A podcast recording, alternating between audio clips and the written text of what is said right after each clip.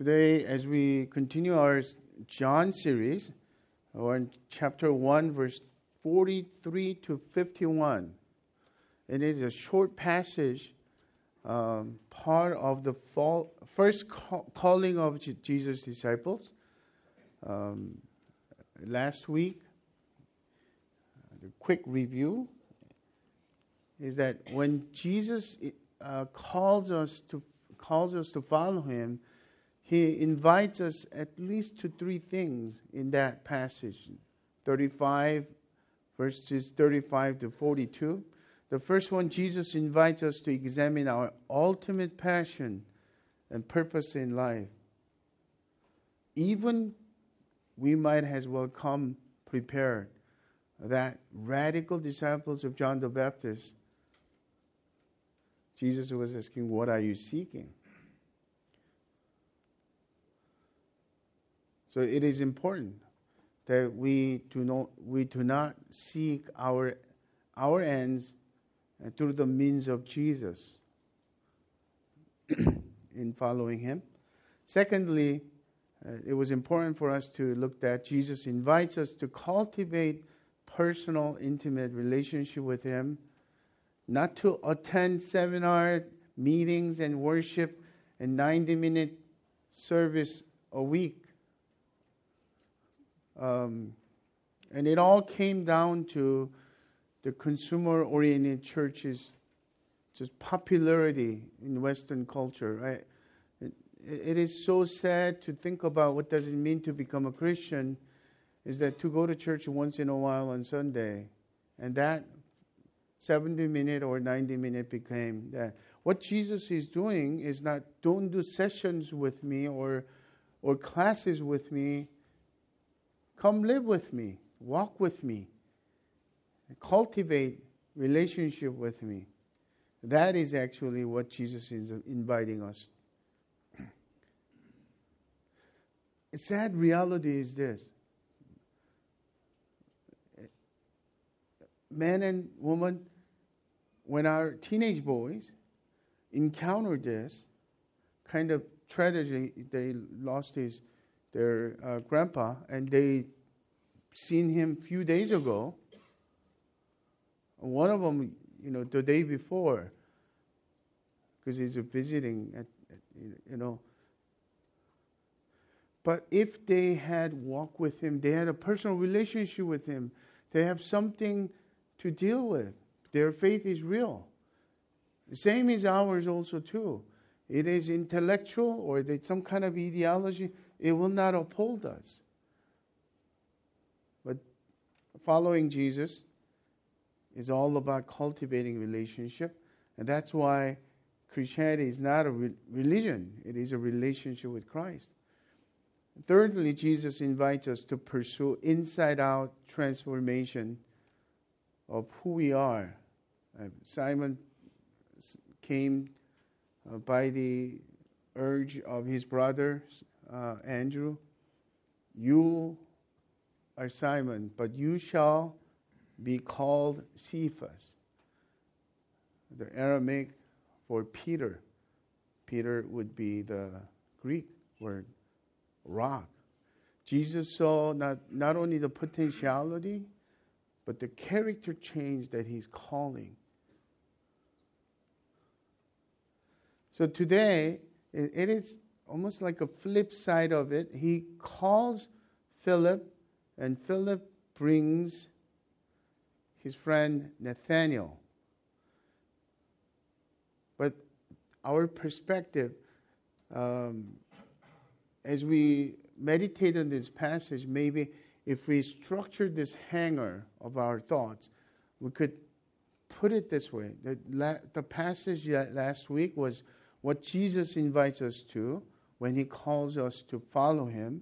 And this week, what does it becoming a follower of Jesus entail according to this story? How do we follow Him? What does it following Him means? What?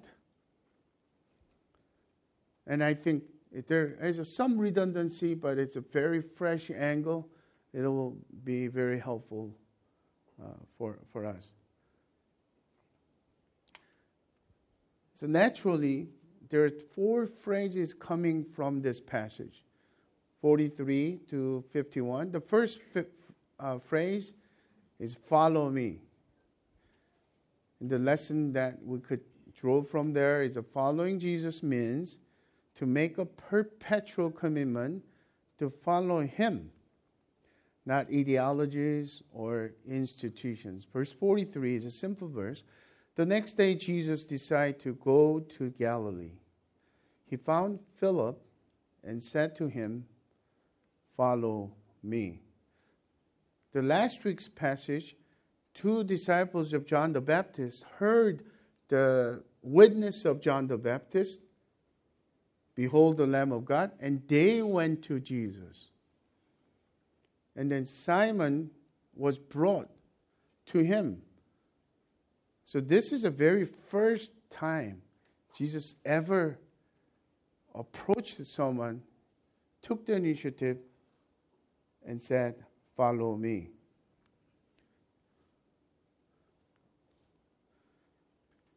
If we don't linger there, this is so elementary, so basic. What is there to even meditate? But when you think about this elementary, mundane thing, is the most essential thing about being a Christian or becoming a Christian. We're to follow Him.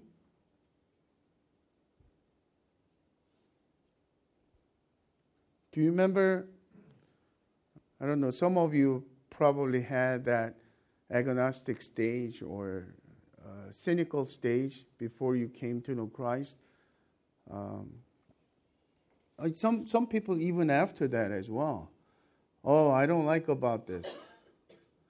The church people are full of hypocrite, hypocrites, and um, I, you know they ask for money too many times. Uh, I have this complaint and that complaint. But if we look at this, this crystallizes what Christian life is all about. Jesus said, Follow me. Not his ideology, not institution, not organization, not certain personalities that Jesus uh, had to put a stamp on according to them, but follow me. The person, if we, according to Hebrews 12, verse 1, fixed our eyes on Jesus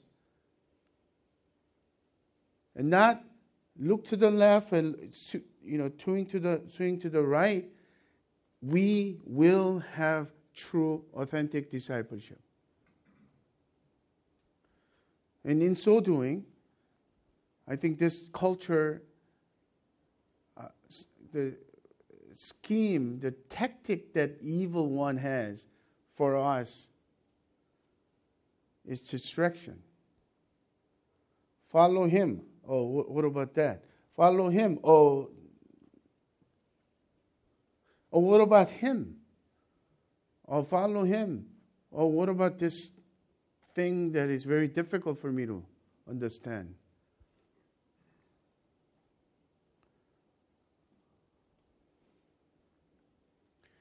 When we keep our focus on Jesus and His character, His life, His example,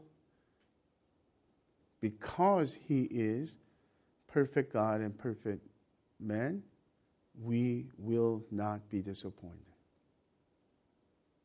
The problem is when we begin to say, I don't like that pastor, I don't like that teacher, I don't like that home group leader, I don't like that this men's group leader, women's group leader, or I don't like the so and so, because of that I just can't stay in this church anymore. That is not following Christ. Well, here's another thing. The because of internet, there's a lot of things trending, right? The trending things, even the videos are trending, and so many people watched it. Oh, if 10 million people watch this video, it must be good. I need to watch too. It became like that, right? So there goes my 30 minutes going after those distractions. But even more so, when we think about um, am I following Jesus, the person, today? Okay, I'm committed. But it's not trending anymore. So, okay, it, it's not that in anymore, and then I could do something else, kind of thing. So, in terms of uh, following Him every day, day and night, all the way, what would that, what would that take? Do you realize that following Jesus is making commitment to follow Him every day? Lord, I will follow you. I'll follow your way. Point the way. I'll follow your character. Perpetual commitment to be a disciple of Christ.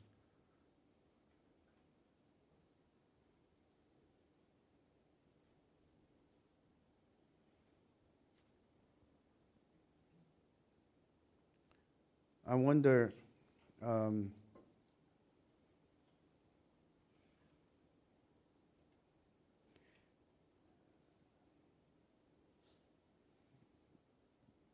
our culture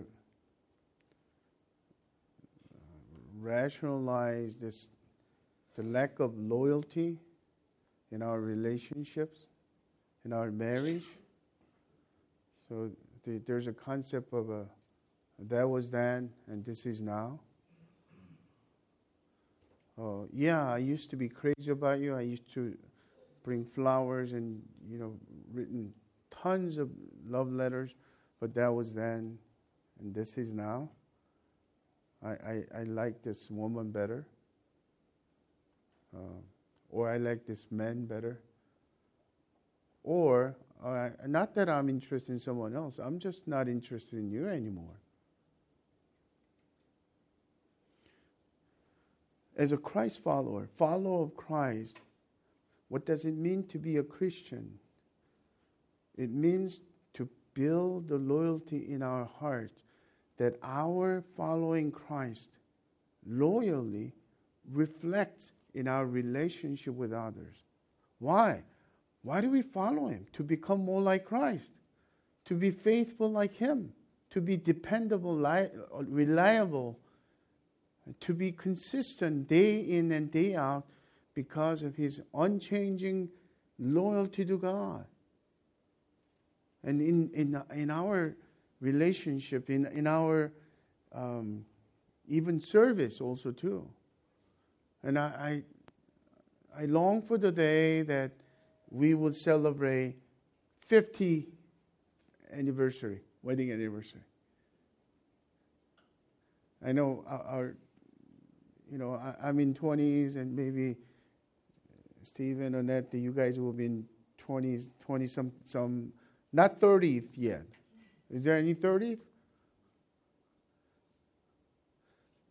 But not only that, the celebrating 40th anniversary and then still in love. Not a puppy love, but it's a genuine, deep love that people will look at that marriage and say, wow, that marriage is something I desire. In the same way, are you following Christ? And is your discipleship attractive because of your loyalty? Or are you flip flopping? Brothers and sisters, what does it mean to be a Christ? It means to follow Jesus every day, day in and day out rainy day, sunny day, when the things are going well, when the things are not going well, when you lost, grieved the loss of loved one, when you are a new birth in your life, follow Jesus. The second phrase is simply come and see. And then if you look at your outline in your bulletin, there will be two come and see. That's not a mistake. That's intentional. The first come and see we want to apply to Philip, which means following Jesus means to introduce others to Jesus as a natural part of authentic discipleship. I think it begs the redundancy here. To read it again. Following Jesus means to introduce others to Jesus as a natural part of authentic discipleship. Verse 44 Now Philip was from Bethsaida, the city of Andrew and Peter.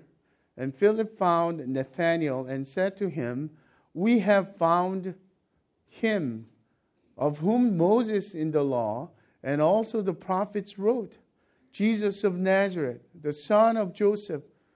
Nathanael said to him, Can anything good come out of Nazareth?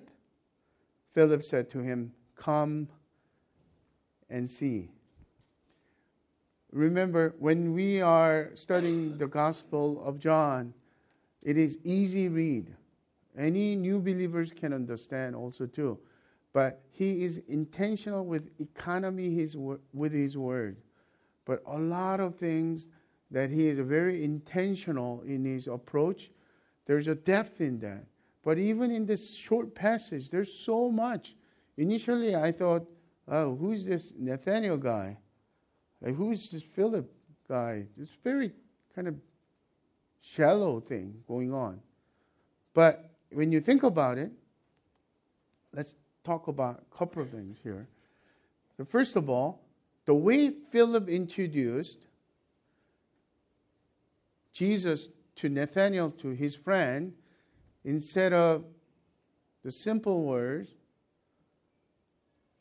he described, as we found him, of whom Moses in the law and also the prophets wrote. That's the Jewish expression of entire Bible. The Old Testament talked about this Messiah all the time. We found him. The scripture talks about it. He's in person right here. What does it tell us? Both of them, they might be uh, fishermen, but they are avid students of the scripture. They're interested, they're seeking, they have been seeking in their own heart. The Nathaniel's answer Can anything good come out of Nazareth? Sounds like a prejudice. I, I heard, even heard the whole message about prejudice from this passage. But in closer look of the passage, there are more better things, good qualities about Nathaniel than bad ones. You know, the trendy things, uh, even in America, there's this kind of movement and that kind of movement. Uh, I still remember we some of us kind of hung out and talked about this. There was some kind of a tremendous healing crusades happening in Florida, and they said incredible miracles happen. We will keep meeting, 21 days of meeting or something like that.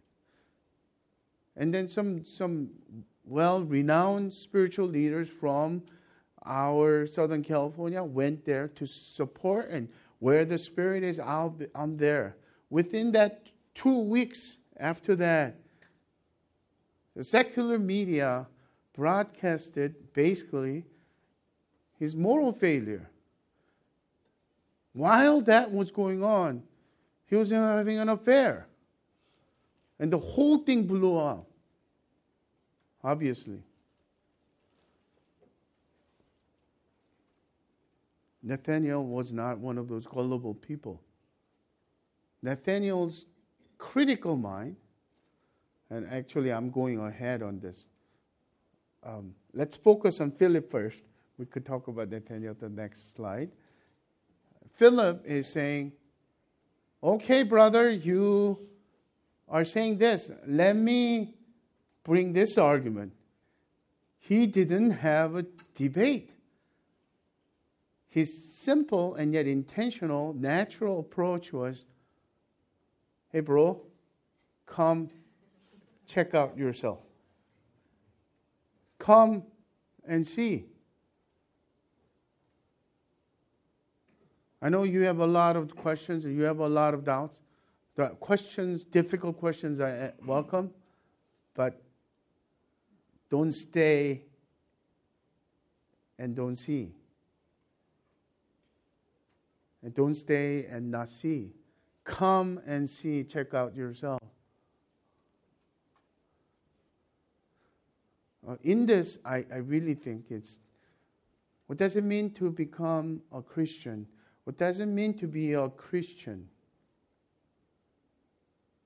Is it something about just going to church, attendance? And then when it comes to evangelism, oh, that's some special class of people. According to this, this happened day one. Maybe within the same day. He met Jesus and he said, Oh, this is the person I've been looking for all my life. And out of that simple joy, I want to introduce this person, this Jesus, to my friend. Don't we all, all do that? I don't know. I don't know about you. Uh, you know, when I got into the old school blues music, B.B. King, I'm talking about there was a soul in it. When I was listening to it, it's like, oh, it's not a hymn or a gospel song or anything like that, but it brings out my soul into it. I, uh, you know, I was as I was listening to it, and I was introducing that to some people, friends. You gotta listen to this. Just, I'm gonna turn it off and just listen. Give it a little try. You will find this is not a, just a simple, shallow music somewhere in the deep in your heart, there's something will BB King will bring that out. When he shouts, when he, plays a Lucy, he called his guitar Lucy. Uh, Lucille, I'm sorry. Yeah.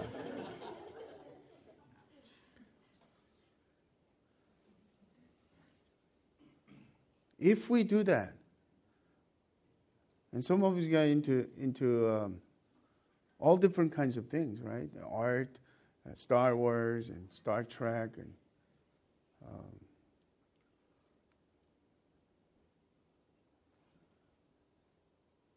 introducing others to Jesus is natural part of authentic discipleship. You don't need a theology degree for this. You just need to be an authentic follower and get excited about Jesus, following Jesus. Oh, I got to introduce so and so to Jesus. To Jesus.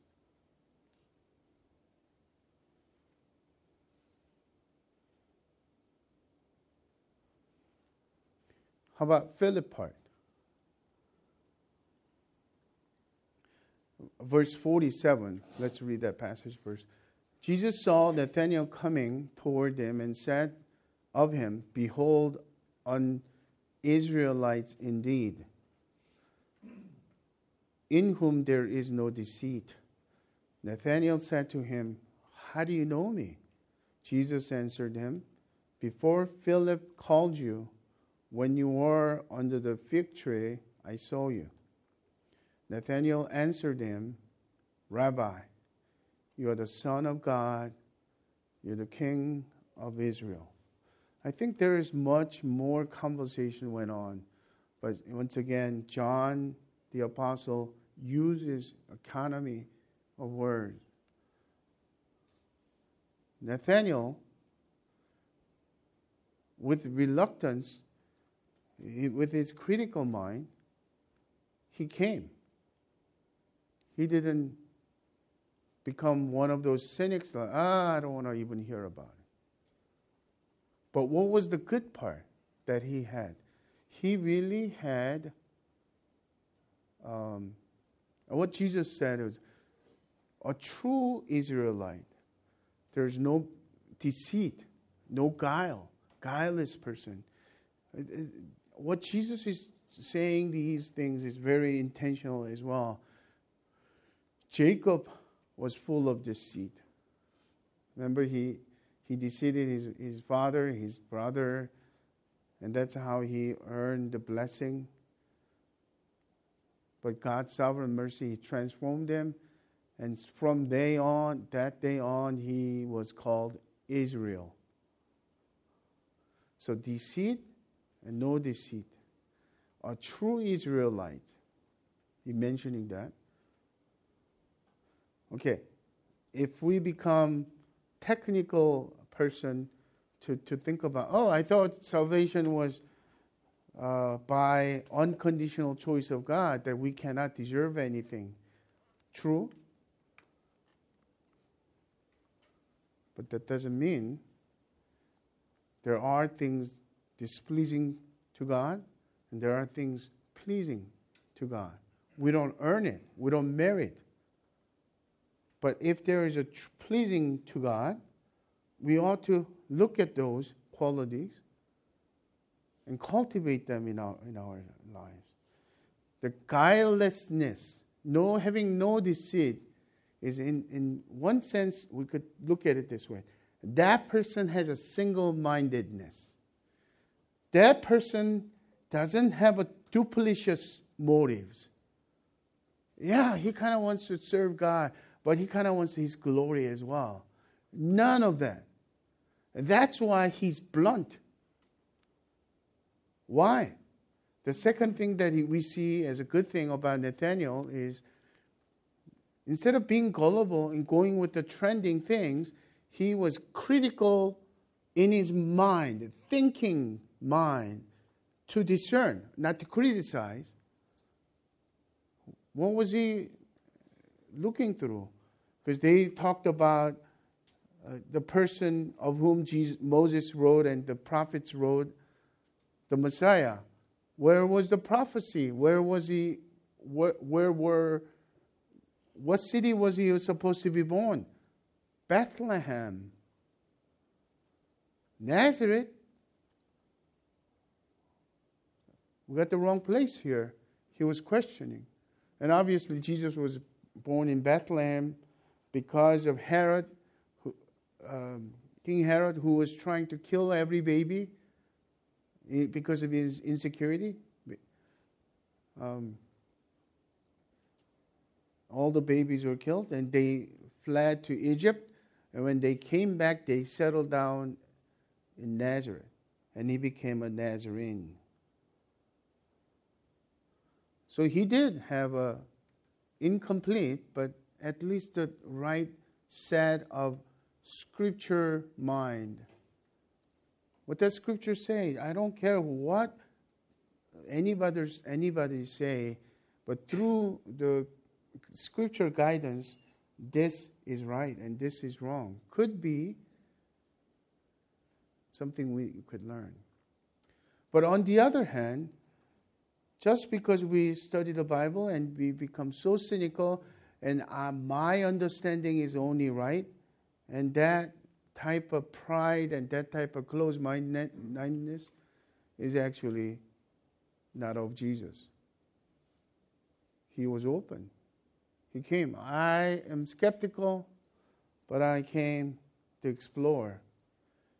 And he found Jesus knowing about him, not only where he was, maybe he was seeing through his heart.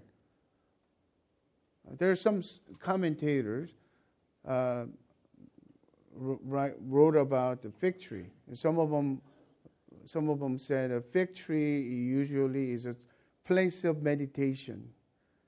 So when Jesus saw Nathaniel, he was actually thinking about Messiah. Speculation, uh, so we don't need to hold on to that. But what what is important is for us to know that it's not a, okay, I was walking by, I saw you over there. It's not that. Jesus was displaying his omniscience to a point that Nathaniel felt he was seen through. That because of that, he's confessing, Rabbi, you are the Son of God, you are the King of Israel. These are Old Testament titles for the Messiah.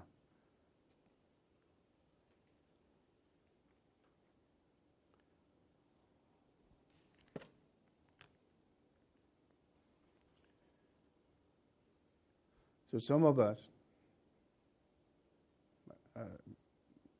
were encouraged in the wrong way when we were growing up. Oh, just don't ask questions. Just believe. All you have to be believe. Blind faith. That's not what is encouraged here. And notice that the question that Nathanael asked, Jesus never rebuked on him. Instead of closing our eyes, we need to open our eyes wide and ask questions.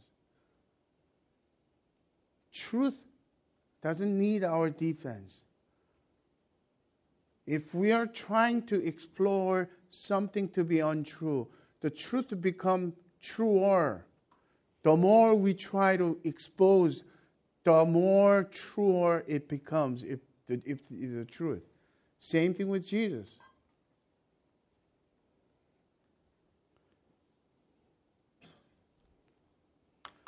So I know some of you have different kind of questions. Maybe some questions about your background, uh, your personality. Some of some of you have some emotional questions. Or how could loving God do this kind of thing? So instead of close your mind and like just believe God is good, open up, study the study the scripture, study the stories, study Job, and explore. Is he true? Is he really good God? Not only powerful, sovereign, almighty God, but is he absolutely consistently good. And then he will become truer to you. Fourth and last phrase is you will see greater things than these. And these two verses took me several hours to understand. Uh, I, I could, you know, come to that the gullible way. Okay, this commentator said this, I'm going to jump into bandwagon and believe.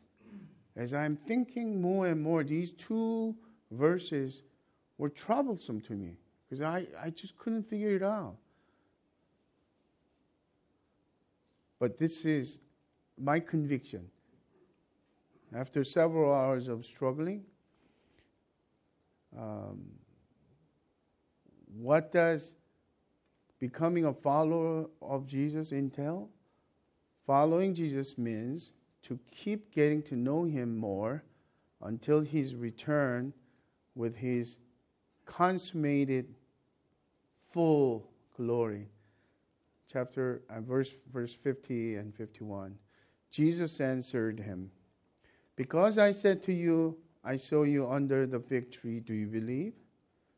you will see greater things than these. And he said to him, Truly, truly, I say to you, you will see heaven opened and the angels of God ascending and descending on the Son of Man.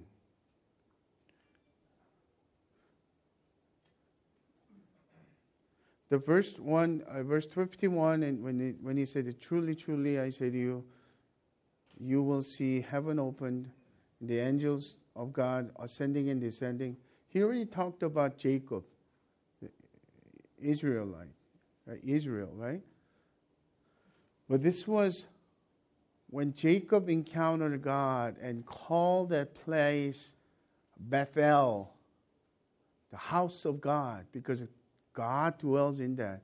In his dream, with you know bed, the, his pillow made out of stone, he dreamt that heaven opened up, the ladder came down. It, it's more staircase, and then angels going up and down, up and down. That glorious vision and dream that he had. It's obvious. Jesus is referring to that vision. The difficulty is what does that mean? You know, one, one uh, even very good scholars and some those whom I respect and in Reformed tradition, uh, it must be um, the latter being spiritual meaning, the staircase being what connects heaven and, and earth. So referring to Jesus. So Jesus being mediator, our salvation. Nothing more to it. It's a spiritual meaning. That's the end of it. Well, I think there's much more than that. And then, uh, because of verse 50, uh, you, you will see greater things than these. And some other scholars and the commentators would say, you know, starting chapter 2, miracle of Cana, the water turning into wine, they will see these all these signs of Messiah. Great miracles. So he's referring to that. Nothing more. And the heaven opened up when he was getting baptized. The heaven opened up. The Son was getting baptized. The Father saw saw down, uh, you know, looked down and spoke. This is my Son, beloved Son. And the Holy Spirit came upon him like a dove. Oh, that heaven opened up is is that. I, I think it's more than that. Especially in according to John. Look at what words Jesus used and he cut it. Truly, truly, I say to you, you will see heaven opened and the angels of God ascending and descending on the Son of Man. Jacob was a type of Christ, foreshadowing of coming Christ. So instead of Jacob sitting down and watching this, the Son of Man in Jacob's place, new Jacob, and there's up, up, up and down going on. Then what is Son of Man? The Son of Man, in one sense, you could think about humanity of Jesus. Remember, he was a full, perfect human being. So, Son of Man means Jesus is referring to that. But wasn't he referred to Son of God as well in John, Gospel of John? Yes. But this Son of Man is more than just referring to humanity of Jesus only, although there's a component to that. This Son of Man is the title of Daniel chapter 7, which is the great prophecy of coming things about the end of the world and Messiah and the coming King the great figure, messianic figure that is divine as well as a human. So Jesus referred to, he, this was his favorite self title. In John, Gospel of John, 12 times he used this title on himself. Looking at all the Gospel, 81 times he called himself Son of Man. Why? Because that was kind of Jesus' way of revealing self closer, disclosure to people, to a people who are softened and open heart. They were seeing through what Jesus was saying, but then yet to other person is basically, oh, he's saying the Son of Man. In other words, this is the picture of the day of the Lord, when Jesus returns. Revelations 19, verse 11 through 16. Then I saw heaven opened, and behold, a white horse. The one sitting on it is called the faithful and true, and in righteousness he judges and makes war. He, his eyes like a, are like a flame of fire, and on his head are many diadems, and he has a name written that no one knows but himself. He is clothed in a robe dipped in blood, and the name by which he is called the Word of God. And the armies of heaven, arrayed in fine linen, white and pure, were following him on white horses. From his mouth comes a sharp sword with which to strike down the nations, and he will rule them with a rod of iron.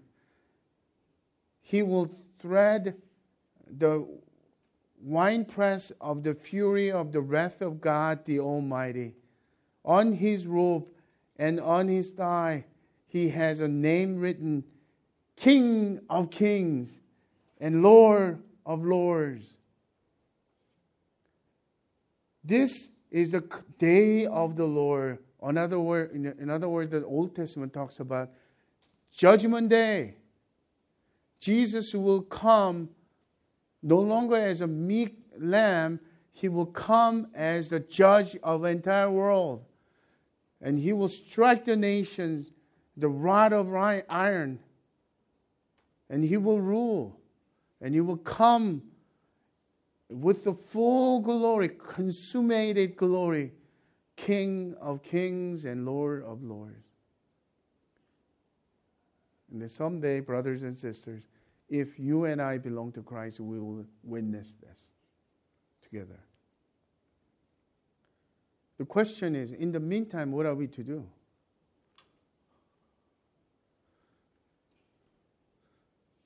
Becoming a Christian, it doesn't mean, okay, I received Christ, I get to check, there's nothing to do anymore, so let's have fun. No, day by day, we are to get to know Him, not only through Scripture, but through experience. I wonder what we can learn. I wonder my, what my sons can learn about the power of Jesus, about the comfort of Jesus, the peace of Jesus through this loss of their grandpa. And even for me, as I'm going through this, can we honestly say, Life is full of sorrow, but I can continually rejoice.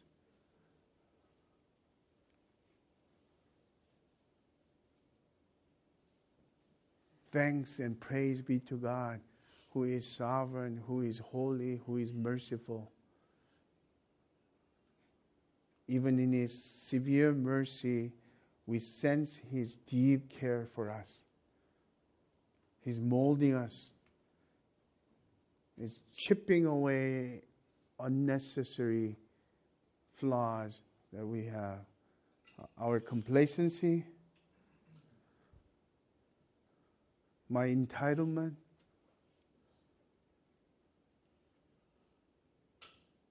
May the Lord be blessed.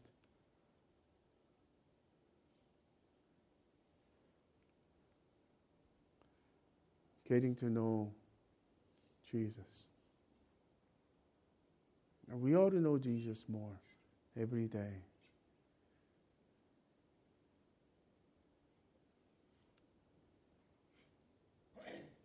I, I, my marriage is not the perfect marriage. Um, I get in trouble all the time. Um,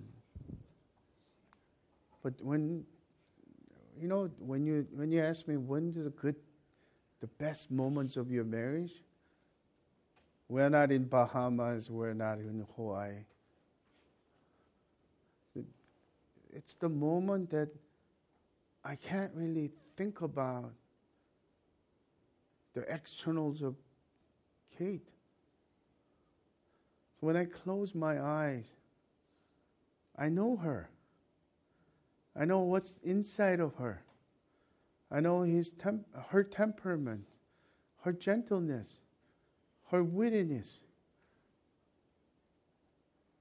her skillful word, the way of doing wor- with words, the artistic poetry. I cannot say, okay, when I close my eyes and she is this way and that way. Sometimes even the face changes so many times throughout, especially after giving birth to four sons, the woman go through so much, they change. Uh, we, we change too, we just get old, but. Um, you know the point that I'm making? Sisters and brothers, when you think about Jesus, what do you think of? What have you got to know? Got to know past X number of years? What's endearing to your heart? What warms your breast? What makes you teary when you think of Jesus?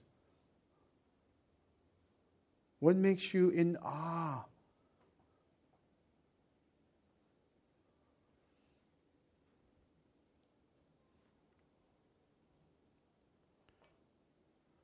The very first message on John's Gospel series, I warned against the caricature of Jesus of today's world.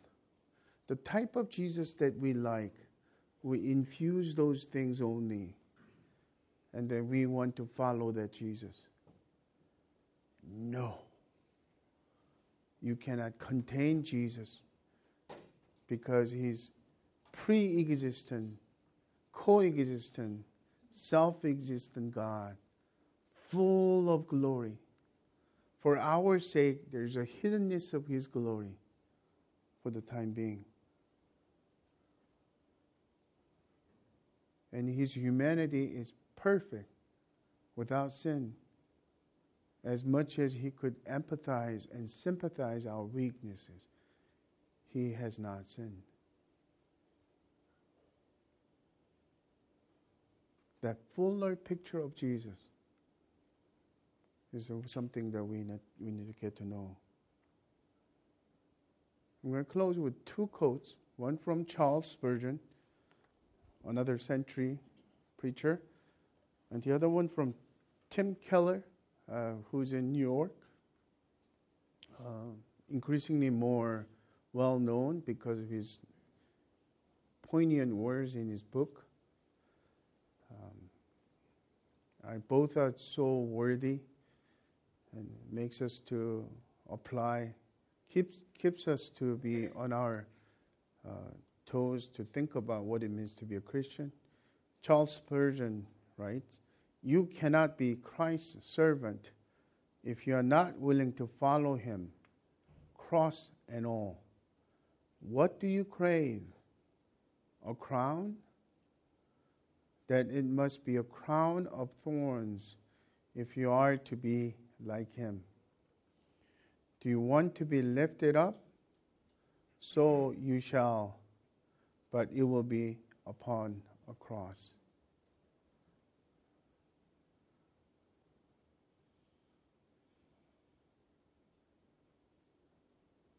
Following Christ is taking the way of the cross and follow him. Tim Keller writes Jesus says, I want you to follow me so fully, so intensely, so enduringly that all other attachments in your life look weak by comparison. So, to all of the followers of Jesus in this room, Will you follow Him and Him only? Will you follow all of Him, including His cross?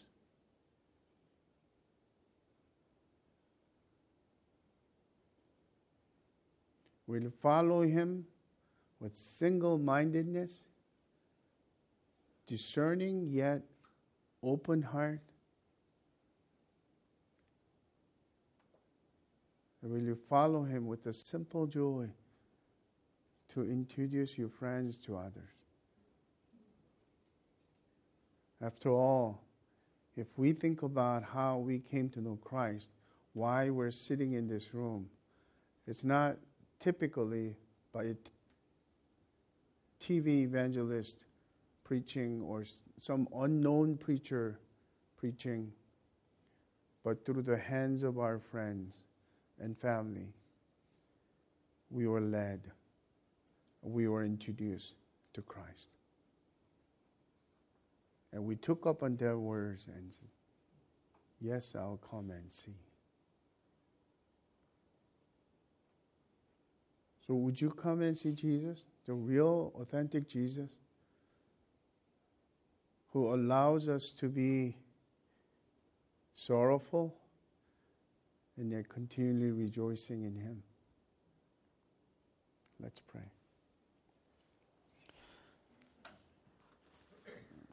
Lord Jesus, we thank you that you're worthy of our trust. Not just a half hearted trust,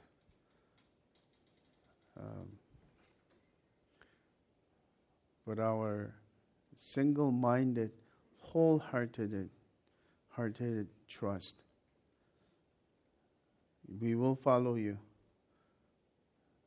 Help us to be stay focused on you and fix our eyes on Jesus, not on people, not on things, and not on organizations or human institutions of different uh, flaws, but on you, Lord. May we never be distracted.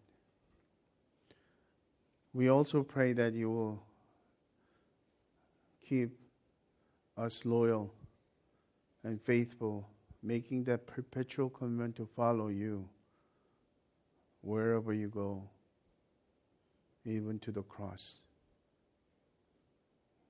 And I pray, Lord, our journey ahead it seems to be full of dry land and, and desert, even in terms of facility. But thank you for your sovereign purpose of preparing us uh, through the difficult times and uh, our loved one being sick or even passing away. And may your sovereign grace open our eyes that we will have a clear vision in following you every day, all the way, and everywhere. In Jesus' name we pray. Amen.